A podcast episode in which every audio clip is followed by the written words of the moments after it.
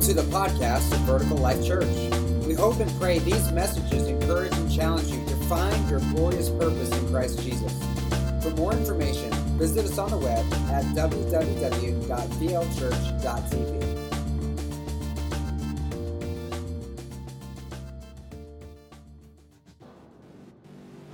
Well, good morning. You guys excited to dive into Revelation? It's been a, an incredible journey so far. I've been totally loving this study. It has been such a challenge. Uh, just a little snapshot on what my week is like. Um, studying for messages like this usually takes me two or three days just of notes. And then I have a nervous breakdown trying to figure out how to put all of that into a 45 minute message that I'm trying to cut down to 30 minutes. So um, if I if I fail on the time, forgive me, but uh, this is really hard. So I'm just uh, out here, but I'm so thankful that you're here. Again, for those of you that are new, I'm Pastor Joey, and we have that three week challenge. We challenge you to spend the next three weeks in a row. Uh, with us, because we know how hard it is for you to find a spiritual home in one week. And so we just make that challenge to you. And we, our prayer is while you're coming, that at the end of that three weeks, that you are led of God to make this your spiritual home and if that is the case, we say, Welcome home, beloved, welcome home. Um, we are continuing in our study in book of revelation. We are in chapter 3 can you believe it? This is week 9 and we're only in the third chapter. So that's how much is in this book. It's pretty pretty deep pretty awesome. Um, but just one of the things as i was backstage just praying before coming out here i always pray god let me speak with the right heart because some of the things that are spoken in the book of Revelation, especially in these churches, they're, they're hard things. Jesus has a strong presentation to these churches. And, and just in knowing who my God is, knowing who Jesus is from the Gospels, I know that it grieves his heart to see his people suffer. It grieves his heart to see his people deceived. It grieves his heart to see his people fall away. But what I also know from the parables that he told that the Lord rejoices when one sinner turns in repentance. And so, just as grievous as these words are to the Lord, so is the excitement in the expectation of the Lord for one to hear and respond to what he's saying. And so, my heart is, is that as we read this, that we, we don't walk away with a heavy, a sense of heaviness, but we hear the heart of God, that it's really a cry from his spirit for us to hear with ears that hear, to see with eyes that can see to have a heart that is ready to believe what he says and a mind that can understand what the Lord is speaking.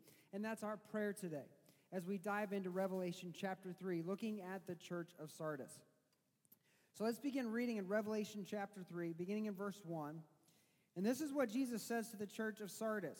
He says, And to the angel of the church in Sardis, write the words of him who has the seven spirits of God and the seven stars. I know your works you have the reputation of being alive, but you are dead. Wake up and strengthen what remains and is about to die, for I have not found your works complete in the sight of my God. Remember then what you received and heard. Keep it and repent. If you will not wake up, I will come like a thief, and you will not know what hour I will come against you. Yet you still have a few names in Sardis, people who have not soiled their garments, and yet they will walk with me in white, for they are worthy. The one who conquers will be clothed thus in white garments, and I will never blot his name out of the book of life. I will confess his name before my Father and before his angels. He who has an ear, let him hear what the Spirit says to the churches. Let's pray. Father in heaven, Lord, we come into this house of prayer, to this gathering of believers, and we ask you, God, to the very the very thing you you challenged the reader, those who have an ear, let them hear. God, we ask you to give us ears that hear. Give us eyes that see. Give us a mind that understands and a heart that can believe and receive everything that you have for us, Lord. And I pray for the heaviness that has been brought into this place from a week of battle. God, we pray a lifting of that heaviness, claiming the promise that you said you exchanged the spirit of heaviness for a garment of praise. God, I pray against every wall erected in our hearts that stands in the way of your word penetrating like seed in good soil. God, just as Jericho walls fell at the trumpet sound and the shout of praise, God, we ask you to break down the walls of our hearts so that we can receive what you have for us today. And Lord oh God, let your word shine, let your spirit move. God, draw us closer into your presence. Enlighten us to the wisdom and glory of this coming Messiah, Savior, Jesus. And God, may we worship in greater ways. And all God's people said, Amen and amen. So, just as we've done throughout the study, the beginning of these letters, we first by examining how Jesus introduces himself, and again, he's introducing himself uh, using part of what John's description was of him in Revelation chapters, uh, chapter 1. And here Jesus introduces himself as the one with the seven spirits and the seven stars. And we saw earlier in the study that this imagery represented not just these angelic guardians over the church, but also the eyes of the Lord that go to and fro throughout the earth and report back onto God the works of men, what mankind is doing in the earth. And so, as we begin, as we see, he says, I have the seven stars and I have the, the, the seven angels. I, I have these in my hand.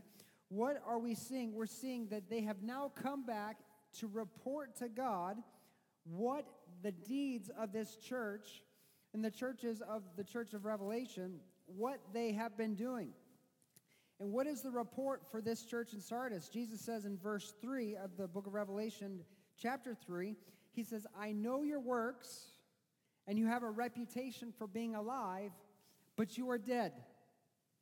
So, the report of the eyes of the Lord on this church is that on the outside, they look amazing, but on the inside, they're dead. What's interesting is that the word reputation here also comes from a Greek word that means the name, referring to their identity. And remember, according to the Hebrew mindset, and John is a Hebrew, so even though he's writing in Greek, he still has the mind of an ancient Hebrew. The name is synonymous or inseparable from the person who the name belongs to. So the reputation or the name of this church, it appears as if they were full of life, but inside they are dead. Remember, man looks on the outward appearance, but God looks on the heart. So, this church had a name, a reputation for being alive, but Jesus reveals the true state of their spiritual lives. They were spiritually dead. Now, it's interesting that word dead can be translated as the word dead. But it can also refer to a corpse among corpses, like a dead body. So, what Jesus is telling him as he says, You need to wake up and you need to strengthen what remains because what remains is about to die.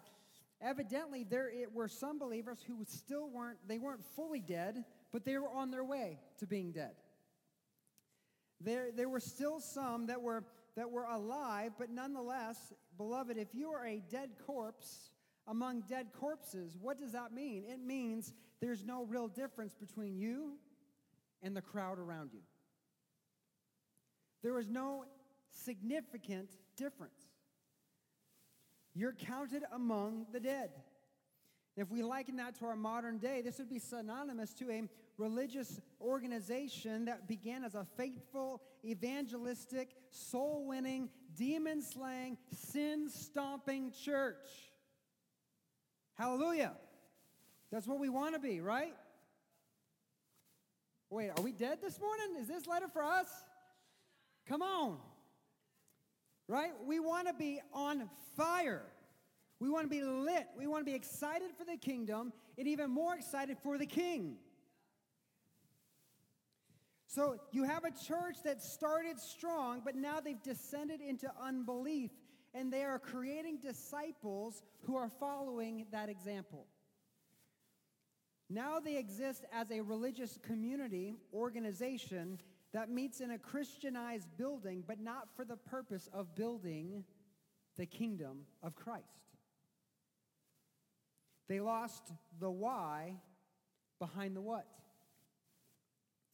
You know, I heard an awesome illustration. Uh, it was actually a comedian that was uh, doing a stand up show at a church, and he pulls somebody out of the crowd and he he does a quick poll like how many who here can sing and uh, they had several raise their hands and he picked this guy who said he could sing he said now i'm going to give you a task i want you to sing amazing grace like it's sunday celebration day at your church like you're getting together it's a happy happy celebration day i just want you to sing the way you would in a situation like that. And so he begins to sing, and he sings, you know, kind of uh, joyously, like, Amazing grace, how sweet the sound. So it's very jubilant. And he goes through the whole, the whole song, the whole first verse. And then the comedian changes it and he says, Okay, now I want you to sing it as if you are a slave on a slave boat on your way to bondage in your destination. Or if you were a prisoner in prison for life, knowing there's no hope of parole. How would you sing it then? And the man's tune changed. It was more amazing grace, how sweet the sound that saved a wretch like me. It was different. Why was it different? Because of the purpose, the intention, the why behind the what. When you lose the why behind the what, you lose the purpose for why you are gathering at all. Proverbs 20:19 says, "When there is no vision, the people cast off restraint. They, they perish. They turn away. They walk away. In this church, as they've lost their why, their beliefs, their ideals, their agenda for gathering together, even their moral code began to mirror the world and had little to nothing to do with the kingdom of God. How do we know? Because in Revelation chapter 3, verse 2, second part of that verse, Jesus says, I have not found your works complete in the sight of my God. Their works were incomplete. Now, again, the Jewish people, they have a, a very important word in their language. We, we actually use it in our language and we translate it in English as peace. But the word they use for peace means more than just feeling good, it's more of an idea of completeness or wholeness. In Isaiah 53, when Jesus goes to the cross, Isaiah says he was bruised for our iniquities. He was, he was chastised that we might have peace. By his stripes we are healed. We know that Christ came to, to deliver us, to heal us holistically, mind, body, and soul or spirit. Or our emotional griefs, our physical ailings, our spiritual woes. Jesus went to the cross to heal us of all of that so we could be whole. We could be complete. The word for peace in the ancient Hebrew language is the word shalom. It's wholeness, it's complete. But Jesus tells these Christians, these believers, your works are incomplete. Which means the focus of their religious life became solely about the good works that they were doing. Again, they were presenting well on the outside, but they were doing it apart from believing faith. And we know from Hebrews chapter 11, without faith, it's impossible to please God. So you're looking good on the outside, but you're not doing it with any faith. This is a, lot like Jesus and his encounter with the rich young ruler. You remember that story? Jesus is walking along, and this, this rich guy comes to him and be like, Jesus, man, I, I mean, I am so, I just want to report on my life. I have been doing so good. Right? I've kept all of the commandments since my birth. I have not failed to keep any law of God. I've been doing great. And Jesus looks at him and he agrees with him. Yeah, you have been doing good. But then he says, But this one thing you lack. There's one thing you're missing. You want to know how you can be saved? Here it is sell all of your stuff and give it to the poor, and then come follow me. Give up your life as you know it and come be my disciple. And you know what happened? He walked away sorrowfully. Why? Because even though he looked great on the outside, he was missing one important thing. He may have done everything well on the outside before men, but there was something severely lacking on the inside before God. This would be like a church, again, doing a lot of good things for their community, serving the community, in the schools, serving the schools, volunteering, donating, involved in all the programs. It makes them feel really good, but they never share the gospel with anyone that they are serving. They don't share the message, the one thing that can actually make a difference and rescue the lives of the people that they're serving. The one thing the community really needs. And, and, and why would they neglect that? Maybe it's for fear of being thought as weird or being pushy. Maybe they're fearing being rejected or simply that the people of the church just really don't believe the gospel is that important enough to share. They think just doing good or loving others is enough. And we should do good. The Bible says we should do good to everyone, especially those in the family of faith. We should do good to everyone. But, beloved, our righteousness is not dependent on our good works, but His. How a church goes from rocking on all cylinders to being a liberal hangout for religious unbelievers doesn't happen overnight. It's a progression of compromise over years and years. This harkens us back to the parable of the builder Jesus spoke in Luke chapter 14, verse 27 through 29. Here's what Jesus says He says, If you do not carry your own cross and follow me, you cannot be my disciple. But don't begin, don't begin to follow me until you count the cost. For who begins construction of a building without first calculating the cost to see if there's enough money to finish it? Otherwise, you might complete only the foundation before running out of money, and then everyone would laugh at you. I get asked all the time, when are you going to put a building on that property? And you know, if we spent what we have in the bank right now to put a building on that property, we wouldn't even get a parking lot. We got, uh, we got a ways to go. If any of you are holding out on a million dollar insurance policy or something that you want to cash in, send our way. We'd much appreciate it. But just think of what he's saying. He's saying if you don't count the cost of what you're getting ready to engage in, you're going to fall up short. A disciple that doesn't understand the cost of discipleship, the cost of following Jesus, he said, it's in taking up your cross, meaning your whole life. Not just your Sunday mornings. It's your whole life. It's the reason you exist. It's the purpose of why you breathe every breath from here on out. For me to live is Christ. It's your whole heart. Not just the parts we're okay with, it's all of it. Right? He came to deliver us from all the darkness that we've been living in our entire lives. He's not afraid of what's hiding in your heart. He wants it. He wants access to it because he wants to deliver you of it. A disciple, the cost is surrender. If we don't understand the basics of our faith, we're not going to finish the work we began when we first gave our lives to Christ. And just like Sardis, when the pressure is on, we will fall away.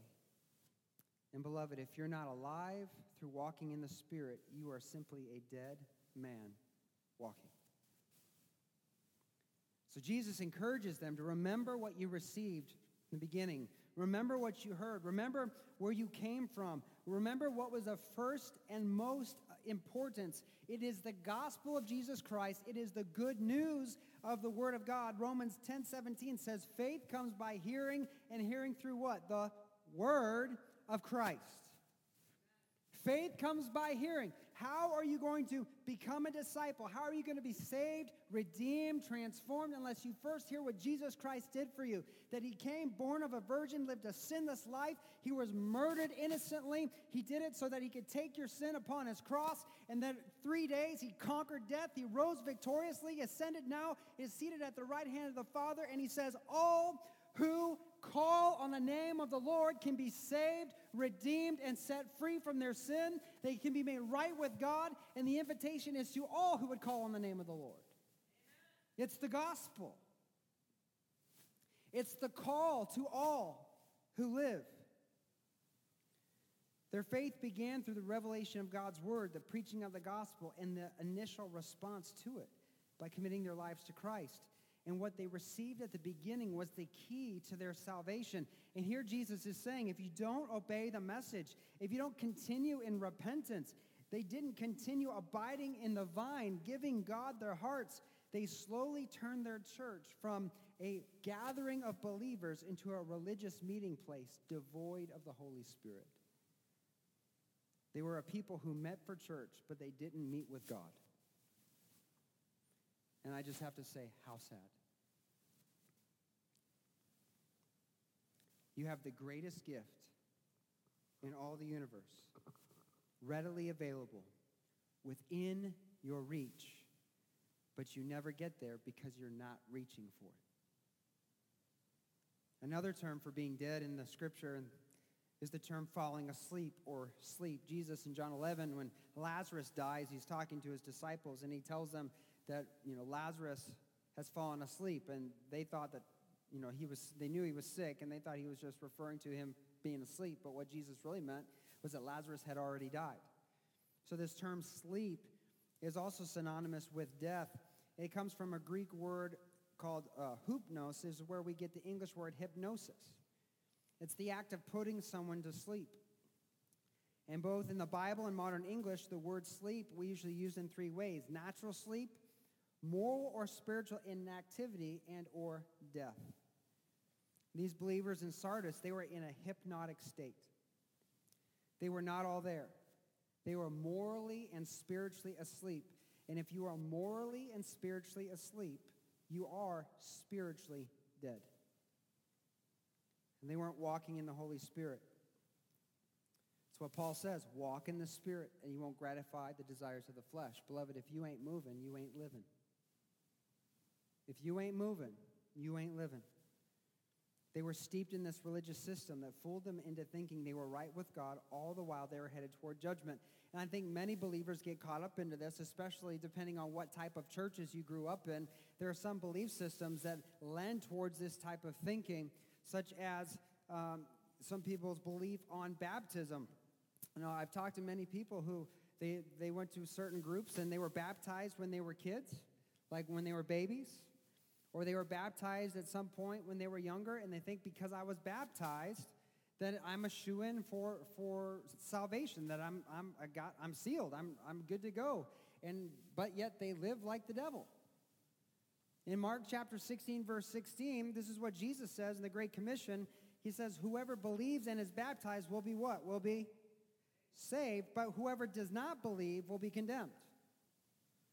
Notice he doesn't say whoever is not baptized will be condemned. He says whoever is not what? Whoever doesn't believe. Baptism is a righteous work when it's connected to faith in Christ Jesus. That's why it comes after the decision to accept Jesus Christ as your Lord and Savior. You, you commit your life to Christ, you place your faith and trust in Christ, you receive the Holy Spirit to be born again, you're baptized to symbolize you've been dead with Christ and now you've risen with Him to live a new life. But many believers, they grow up, they're like, oh, I got sprinkled. I, I, I mean, I've, I got baptized in church when I was a kid. I'm good to go. But yet their life does not show the markers of true salvation.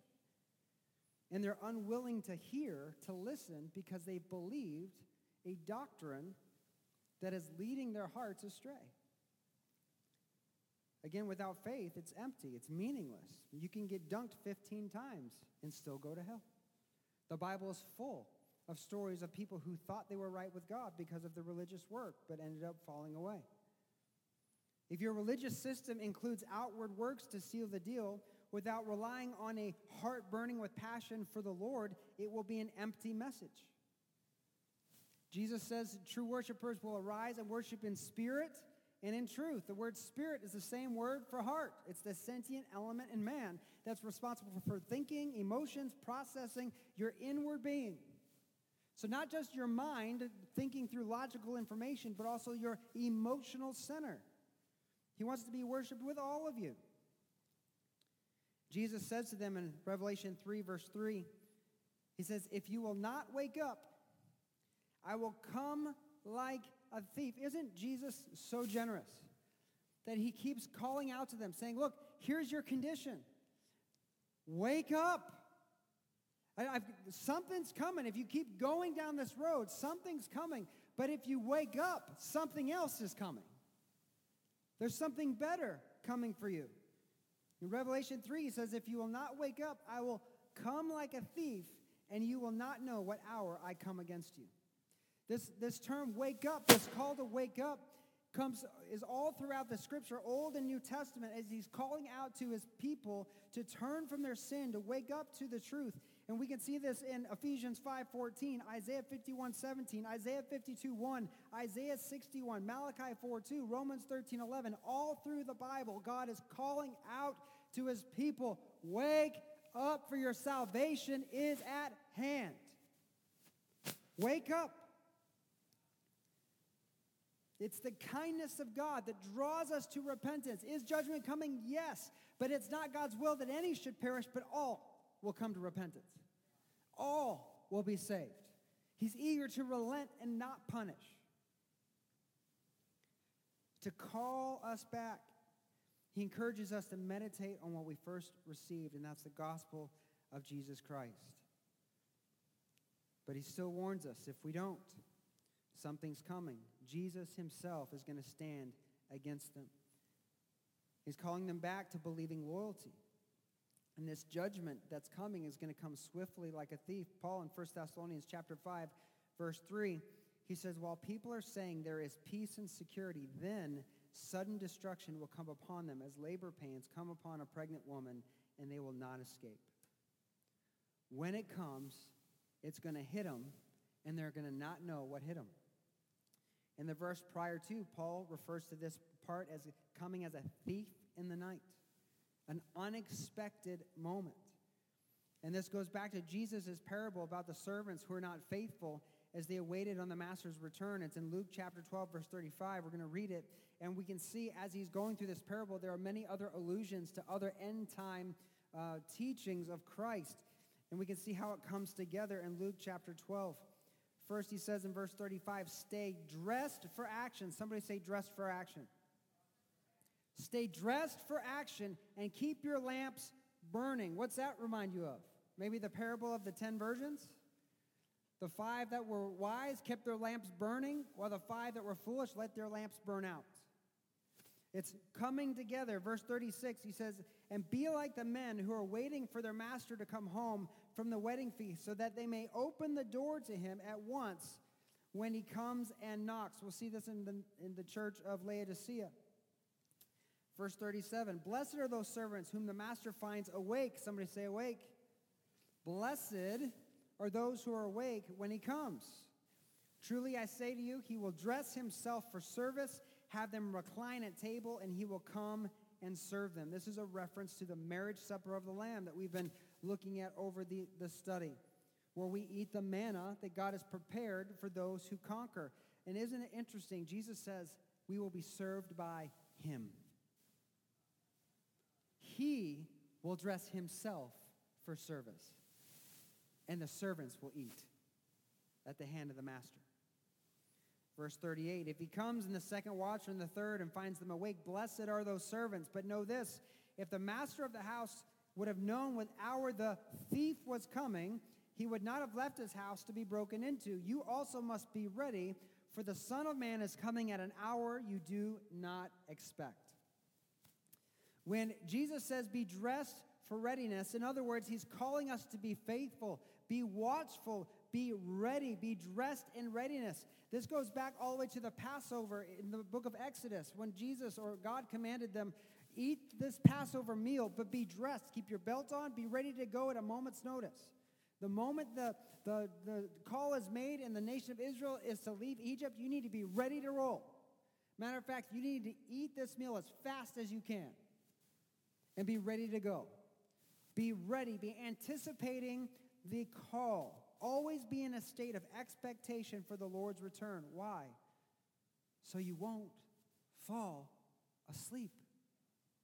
If you're always ready, then you won't fall asleep.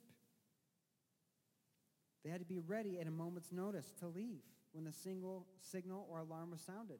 And the same readiness, being dressed in readiness, is being spoken over the church of Sardis that you need to be alive when the Lord returns. You need to be awake, be ready at any moment. Don't be caught asleep, or you'll face the judgment. As believers in Christ, we need to be spiritually active and faithful to what the Lord has called us to do and who the Lord has called us to be as we prepare for his coming. We need to be growing personally in our relationship with God as we press into prayer, in Bible study, in service, and telling others about Jesus in our own personal relationship with Christ. But then we also need to grow in our relationship and fellowship with other believers as we worship together, as we study His Word together, as we serve together, as we pray together, as we know the time of His return is very close. We need to be going out and sharing the gospel together. This is why we do City Walk throughout the year to share what Jesus has done for others. We need to be making disciples and baptizing them in the name of the Father, the Son, and the Holy Spirit, living like citizens of heaven, not like citizens in the earth, not blending in with the rest of the corpses, but standing apart from them, offering them what will bring them true and everlasting life. So Jesus said, We won't know the day or the hour when he comes, but we will discern the time that his coming is close if we're watching. And it's that revelation, that understanding that his return could be at any moment that should motivate us to stay faithful because we recognize we have very little time left to prepare.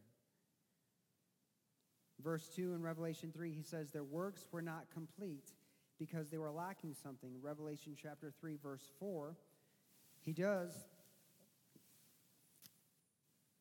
speak well of these that were left who had not soiled their garments. He says, There's some people who have not soiled their garments, and they will walk with me in white, for they are worthy. There are some in this church that haven't fallen asleep yet. They haven't turned to worship other gods. They're not living wickedly. They might not be the strongest believers or the most outspoken, but at least at this point, they're still counted as faithful, and their faithfulness will win them a white robe. And that white robe symbolizes, just like the white stone, it symbolizes the righteousness of the saints. And not only do they get white robes, but Jesus also says in verse 5 that the one who conquers will be clothed thus in white garments, and I will never blot his name out of the book of life. I will confess his name before my Father and before his angels. Again, we see this conquering language. It's those who conquer, who remain loyal unto death, will be clothed in white and those clothed in white will never be blotted out of the book of life. It seems like this book of life is pretty important. You want your name in the book of life. The significance of the white robes directly relates to who is written in the book of life. So, what is the book of life? The books that are opened in heaven refer to Daniel's original vision in Daniel chapter 7, verse 10. We're not going to read it. You can go back and reference that later. But in Daniel 7 is where we first see the heavens open, God sitting on the throne, and the court sitting in judgment, and the books are open. And the Apostle John reiterates this same scene in the book of Revelation, chapter 20, verse 12, before God's great white throne of judgment, the judgment that's coming in the end. And here's what John said He said, I saw the dead great and small, standing before the throne, and the books, somebody say the books. The books were opened. So the books were opened for the dead, but then there was another book opened. So there's a separation. There are two categories there are the books, and then the book. And it's the book of life. And the dead were judged by what was written in the books, according to what they had done. So we have the books and we have the book. The books judge the dead for what they've done, but the book, the book of life, isn't for judgment, but for salvation. For those who are going to inherit eternal life. It's the record of the saints, the righteous who are faithful to Christ. And they can't be blotted out of this book. Why? Because they remained loyal unto death. Those who are not found written in the book of life were judged according to the books and they're cast away into judgment. And what are they being judged for? They're being judged for their works, their incomplete works, their works that lacked shalom. Hebrews 9:14 says how much more will the blood of Christ who through the internal spirit offered himself without blemish to God to purify our conscience from dead works. Somebody say dead works. So Jesus sacrifice on the cross was done to purge our conscience, our guilty conscience, from dead works so that we could serve the living God. The reason Jesus died to deliver us from the power of death, including the guilt we carry over our dead works, is because our dead works, these works we do according to our sinful nature, affect what type of garment we're able to wear. In Jude chapter 23, Jude writes this, or verse 23, Jude says, Save others by snatching them out of the fire that's out of the judgment. To others, show mercy with fear, hating the garment stained by the flesh.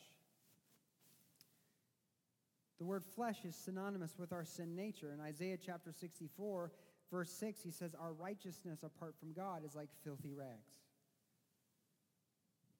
So the garment stained by the flesh is the garment stained by sin, the very nature we are all born with because of Adam's rebellion against God that unleashed the curse of death. Paul in Romans 14 says, What is not of faith is sin. So your garment is your covering. And we all have a garment. We all have a covering. Even now, as we live and breathe right now, we are all covered by a covering, and you will either be covered by what the flesh produces, or you'll be covered by what faith through the Holy Spirit produces. The Holy Spirit is the bleach pen to your eternal garment. You all like the bleach pen? Comes in handy, especially when you're wearing white shirts. It's notorious that anytime I get a white shirt, I end up staining it in like the first month and then I can't wear it again. Bleach pen comes in really handy. You get a little something on here and comes right out. It's amazing. The Holy Spirit acts like the bleach pen to your eternal garment. And he works with Jesus to cleanse the garment that's been stained by the flesh, stained with dead works, to purify you. Ephesians 5 26 and 27 says that he might sanctify her, having cleansed her by the washing of water with the word, that he might present the church to himself in splendor, without spot or wrinkle or any such thing, that she might be holy and without blemish. Jesus, in partnership with the Holy Spirit, is working to cleanse our garments stained by sin. Psalm 119.9 says, Wherewithal shall a young man cleanse his way? By taking heed according to thy word. And he's using the word of God to do it, to instruct us, to encourage us, to correct us. So in Sardis, the church began to let their feelings, aka their flesh, determine the truth and become the director of the direction of their lives and the determiner of the purpose of their lives. And the reason why they were dead is because they were swimming in their flesh. It was all about the pride of their lives. But the Word of God and faith in the Word reveals that Jesus and His will for our lives, it's vital believing in God's Word and what God's Word says about the life of a believer allowing the Word of God to speak into our lives about how we should live, how we should think, how we should believe, it's vital to the cleansing process that the Spirit of God takes us through to prepare us spiritually for what is to come. And a spotless covering is vitally important because it determines whether or not you're welcomed to the feast at the end of the age, whether or not your name is written in the book of life. Matthew 22, verse 8 through 13, Jesus tells a parable about this feast in the end, and here's what he says. He says, And he said to his servant, The wedding feast is ready, but the guests I invited aren't worthy of the honor. So go out to the street corners and invite everyone you see. So the servants brought in everyone they could find, good and bad alike. And the banquet hall was filled with guests. But when the king came in to meet the guests, he noticed a man who wasn't wearing the proper clothes for a wedding. Friend, he asked, How is it that you're here without wedding clothes? The, but the man had no reply. And the king said to his aides, Bind his hands and his feet and throw him into outer darkness where there'll be weeping and gnashing of teeth.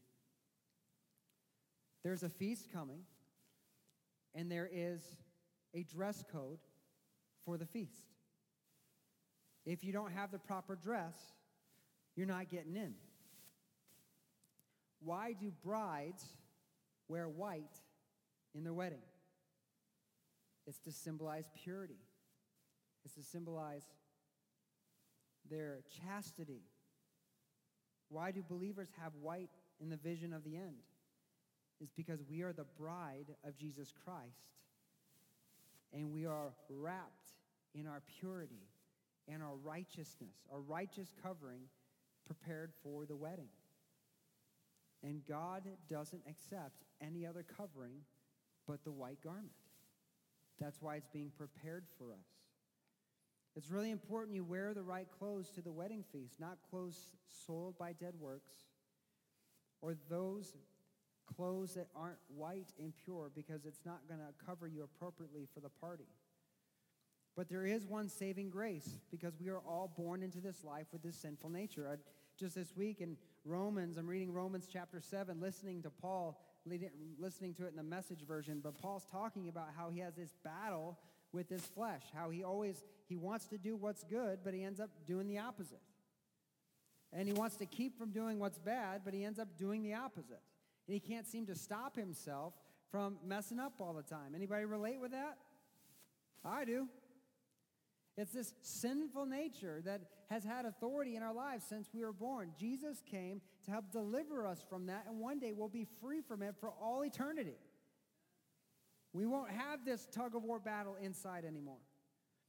But right now, as we're in this cursed world and we're in this cursed existence, there's one saving grace, there is one word, and there's a work that brings to life. In Revelation 3 5, Jesus says, To the one who conquers will be clothed Thus, in white garments, I will never blot his name out of the book of life. And here's what he says He says, I will confess his name before my Father and before his angels. If you conquer, if you're dressed in white, if your name's written in the book of life, I'm going to confess you before my Father. This is not the first time Jesus has spoken these words. This goes back to Matthew chapter 10, verse 32. Jesus is revealing a mystery here about how to get the white robe, how to ensure your name is written in the book of life. Here's what he says Everyone who what acknowledges me before men, I also will acknowledge you before my Father in heaven. The word acknowledge and confess are the same word. So he says, if you acknowledge me before men, I'll acknowledge you before my Father in heaven. This is what he said in Revelation 3 5. But if you keep reading in Matthew 10, he goes on to say, But if you deny me before men, I'll deny you before my Father in heaven. The implication is that if you deny the Lord, you're going to enter into judgment. And there are really three ways to deny him. You can deny him by what you believe, you can deny him by what you say, and you can deny him by how you behave. You can deny him by what you believe, you can deny him by what you say, and you can deny him by how you behave. Well, what do you mean? Well, you can not believe Jesus is Lord and Savior. You can attend a church, you can do good things, but if you don't have that as the core belief that Jesus died and rose again and has taken your sin upon himself and you've given him your heart and life, then there is no salvation. So you might be doing good things, you might even be saying good things, but salvation hasn't happened. You can deny him by what you say. You cannot confess him as your Lord and Savior. You can say he's just a good teacher, or yeah, he's, he's pretty cool, I guess. Yeah, I'm good with Jesus. And you can deny him by what you how you behave. You can say you believe, you can say you've accepted, you can say he's Lord, but if you live in a way that doesn't show that in your life, you're denying him. There's a good book out by Craig Groeschel called The Christian Atheist. It's about people who acknowledge him with their lips but deny him by the way they live. So you can say Jesus is Lord all day long, but if we don't believe it, it's going to show in our lives. Just like in Matthew 7, many stand before him in the end, say, Lord, Lord, didn't I do all these great and mighty things? And Jesus says, I have no idea who you are. Depart from me, you workers of lawlessness. Your works are incomplete. So, beloved, the one who conquers is the one who is faithful, who maintains believing loyalty even unto death, the one who never changes his association with Christ, who acknowledges Jesus as their Lord and Savior, those who are not ashamed of the gospel of Christ. And I just had this burden on my heart as I was preparing for this week, especially for our young people.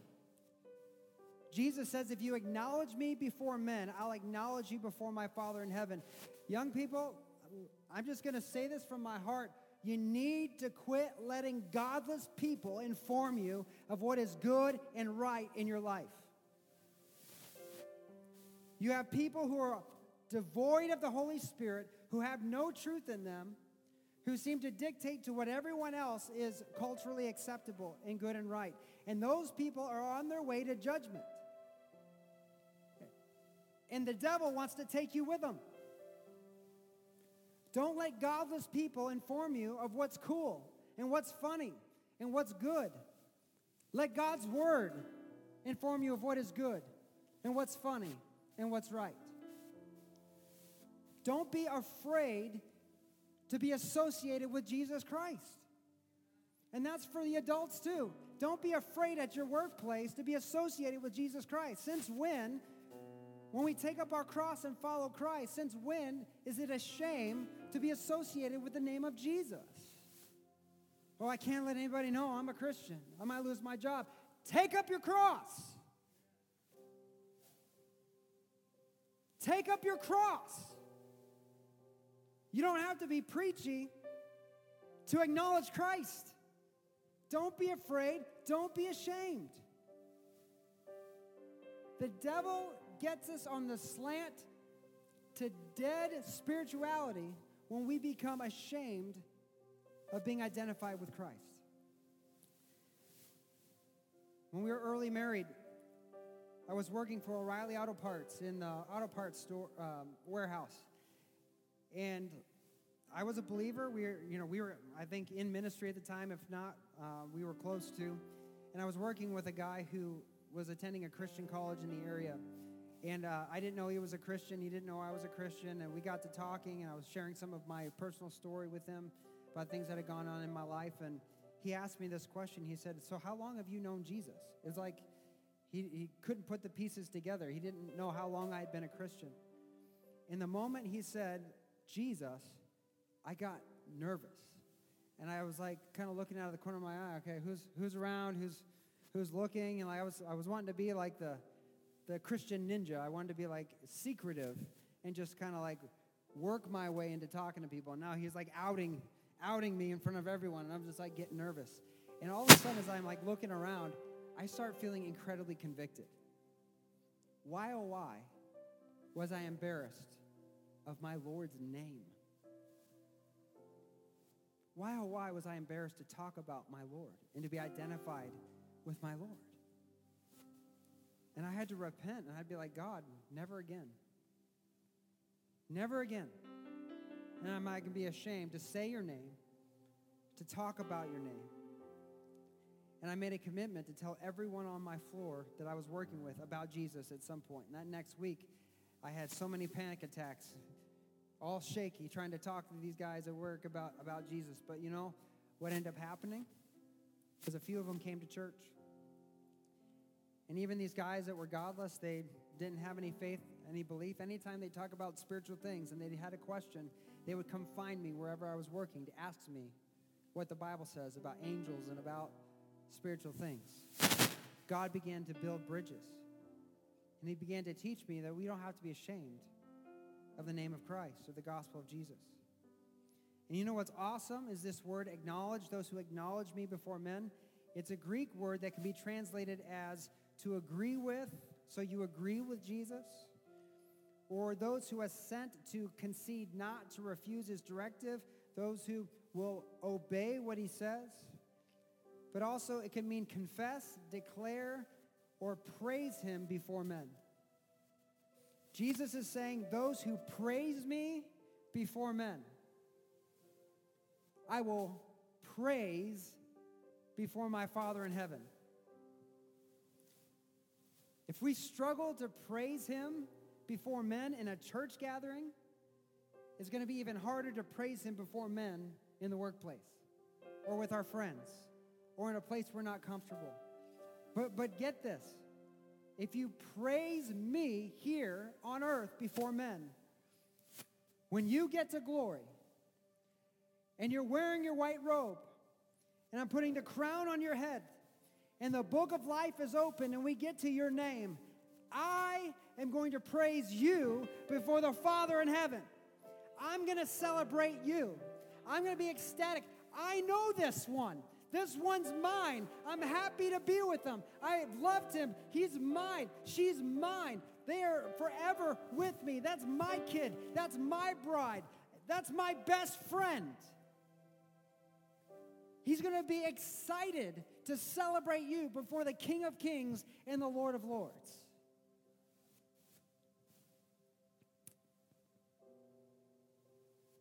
Jesus asks us to acknowledge him before men. And you know what Paul in Romans 10 9 and 10 says it so simply. And this is often first we use as we lead people to make commitments for Christ. He says, If you confess me with your mouth that Jesus is Lord and believe in your heart God's raised him from the dead, you'll be saved. For with the heart one believes and is justified, and with the mouth one confesses and is saved. Question Do you believe? And are you praising his name before men? Are you acknowledging Jesus before men? Are you awake, beloved? Or are you sleeping? Are you in a spiritually hypnotic state going through religious motions? Is there a difference between what you're living for and what the world is living for? You know, you might be in church, you might be active in your faith community, you might have a reputation for being alive, but what do the eyes of the Lord really see when He looks on your heart? Are you really alive? And if you're being honest today and you say, you know, Pastor Joey, I want to be. But if I'm honest, I don't, I don't think I am. Well, if you want to be, Jesus encourages the church really in these three ways. He says, remember what you received. Remember what you accepted when you accepted Jesus Christ as your Lord and Savior. Remember the covenant you entered when you trusted in Christ as your Lord and Savior. Remember the gospel. Remember what you heard the gospel that Jesus came to take away your sins. If you repent of your sins and you turn to Him and you declare Him as your Lord and Savior, believing in His death and resurrection, you will be saved. Your name will be written in the book of life. And then, thirdly, He says, guard it, keep it, keep it from slipping, hold fast, continue pressing in, continue pursuing into your relationship with God. God is always up to something good, God is always up to something new. You never arrived where you have experienced it all, you've learned it all. There's always something new to learn and experience, new revelation to receive. And then he says, if you're going in the wrong direction, just repent, turn around, do something new. The definition of insanity is doing the same thing over and over again and expecting a different result. If you are dead in your spiritual life, quit doing the same thing. Change direction, do something new. That's what repentance is. If you're not reading your Bible every day, get in the Word. If you're not praying every day and getting along with God, begin to pray. If you don't worship at home, crank the Christian music and sing to the top of your lungs. Do something new that you've not done before. Stop staying the same. Wake up. Arise. For the time is short. He's coming. And when he comes, there'll be salvation in his wings for those who conquer and endure and who maintain their testimony in Christ. And beloved, Jesus is eagerly waiting to celebrate you before his Father. All he asks of you right now is to celebrate him before men. Let's bow for prayer. Heavenly Father, God, we thank you for this word to the church of Sardis. We thank you, God, that you are in pursuit of our hearts. You never quit, you never give up, you finish what you start. And you're so gracious and kind, God, to give us time to repent, time to wake up, time to lay down our burdens and pick up the cause of Christ. God, I pray against every embarrassing moment, every shameful feeling, every anxious thought when it comes to confessing you before men. And I pray, God, that your spirit would come upon us in such boldness that it would be laughable to think of being afraid of acknowledging Christ and confessing Christ before men. God, I pray that there be such a wave come through our young people and through our adults in the room here today, God, that we would scoff at people who would mock us for being a Christian and we would turn the table and we'd be show them that it's actually the uncool thing to not be a Christian. That it's actually the cool thing to be a believer. It's a cool thing to walk with God. It's a cool thing to lay hands on the sick and see them healed, to, to speak to the Lord and prophesy and, and to declare things that are not as though that they are, to walk in this life in a supernatural way because we serve a supernatural God. That we'd stop letting the world determine our reality and we'd let the kingdom of God be our very purpose in life. And God, I pray if there's anyone here that's struggling in their spiritual journey, who's gone cold, who's gone ap- apathetic, who's stopped acknowledging you, who's turning away, God, I pray right now that your spirit would convict, that your spirit would draw. God, and not in a shameful way, but in a way that shows them there is goodness prepared. There is something good on the horizon. They would just turn to you and give you their lives. And right now, if that's you, with every head bowed, every eye closed, no one looking around, I'm going to invite our prayer team to come forward. If you are struggling in your faith and you know God is speaking to you, when I count to three, I challenge you to stand up to your feet, to do something new, do something you've not done before stand to your feet and come down and pray with one of our prayer team members and ask God to reignite your spiritual life. If you've been doing some things, you've been making some mistakes, and that shame is in the way where you feel like you can't approach God, Jesus says, Come to me, all you are heavy burdened, and I will give you rest. Jesus is ready to take that from you. Don't let embarrassment, shame, or guilt get in the way. When I count to three, you stand to your feet and you come down. If you've never accepted Christ as your Lord and Savior, and you need to begin a relationship with Him, you need to invite Jesus into your life. When I count to three, you stand to your feet and you come down and you meet with one of our prayer team members and you let them lead you into that decision as you pray and receive Jesus Christ as your Lord and Savior. Whatever the Spirit is speaking for the next few moments, you respond. And beloved, if you're still in your seat, be praying for those that come forward. But if you're dead and you're ready to wake, if you need to begin a relationship with God, on the count of three, stand your feet. One, two, three. Stand up. And come on. Make your way down here. Come on. Don't worry about what anybody else is doing. Wherever you are, just come on down.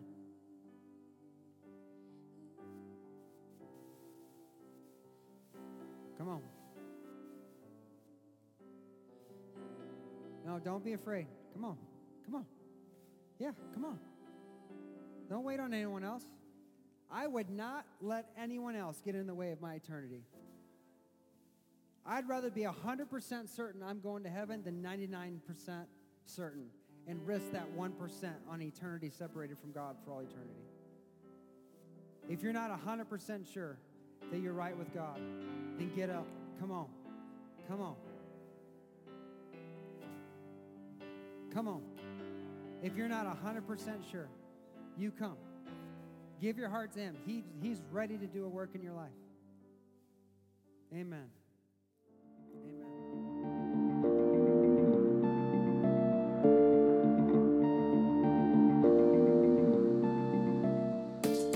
From all of us at Vertical Life Church, we want to say thank you for listening. If this ministry has blessed you in any way, please consider making a tax-deductible donation to www.vlchurch.tv forward slash give. Thank you